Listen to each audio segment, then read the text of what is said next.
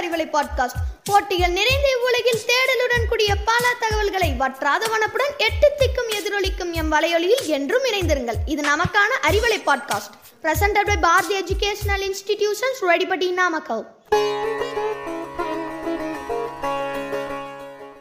Hello வணக்கம். இது உங்கள் அறிவிலை பாட்காஸ்ட் நான் உங்கள் நவநிதி. நான் உங்கள் காயத்ரி. டென்த்து டி ஒன் வரலாற்று நிகழ்வுகளின் வரிசையில் இன்று அப்போலோ டூ பற்றிய சுவாரஸ்யமான நிகழ்வை பற்றி பேசுகிறோம்.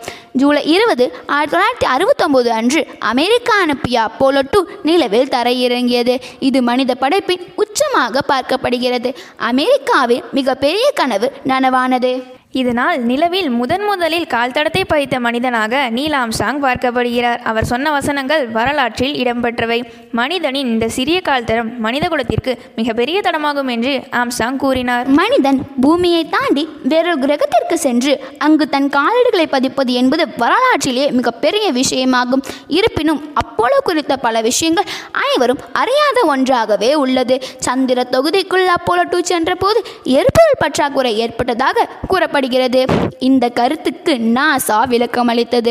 முதல் பதினாறு கிலோமீட்டருக்கு அப்போலோ அதன் எரிபொருளை பயன்படுத்தவில்லை. அப்போலோ பத்து கிலோமீட்டரை கணக்கில் எடுத்துக்கொண்டு தரையிறங்க முடிவு செய்யப்பட்டிருந்தது. ஆனால் ஆம்சாங் மற்றும் பஸ்ஸால்ட்ரின் தரையிறங்க நினைத்தபோது மேலும் ஏழு கிலோமீட்டருக்கான எரிபொருள் செலவானது.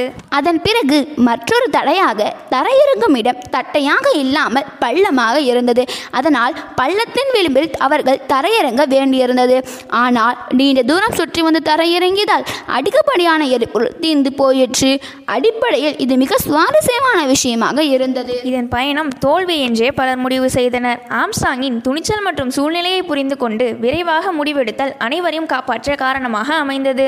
சில மணி நேரம் மட்டும் சந்திரனில் தங்கினர். அவர்கள் நிலவை காட்டிலும் விண்வெளியில் அதிக நேரத்தை செலவிட்டனர். ஏனெனில் அவர்களுடைய பயண தூரம் அதிகமாக இருந்தது.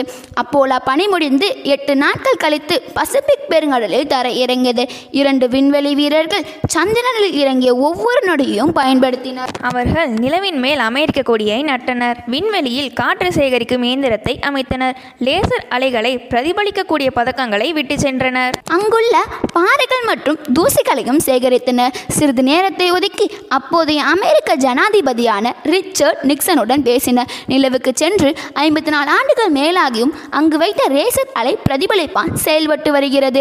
பூமியின் சுழற்சியின் போது எந்த நேரத்திலும் சந்திரன் இருக்கும் தூரத்தை அளவிட இந்த லேசர் அலை உதவுகிறது. இது ஐன்ஸ்டீனின் சார்பியல் கோட்பாட்டை சோதிக்க உதவுகிறது. விண்வெளி ஆய்வுகளில் அதிக ஆர்வம் கொண்ட இந்திய பேரரசர் பற்றி உங்களுக்கு தெரியுமா? அவர்தான் மகாராஜா சாவாய் ஜெய்சிங் டு ஆவார். இதுபோல் இன்னும் புதிய தகவல்களுடன் உங்களை சந்திக்க வரும் வரை உங்களிடமிருந்து விடைபெறுவது நான் உங்கள் காயத்ரி. நான் உங்கள் நவநிதி. பாரதி மேல்நிலைப்பள்ளி ரெட்டிப்பட்டி நாமக்கல். நன்றி வணக்கம்.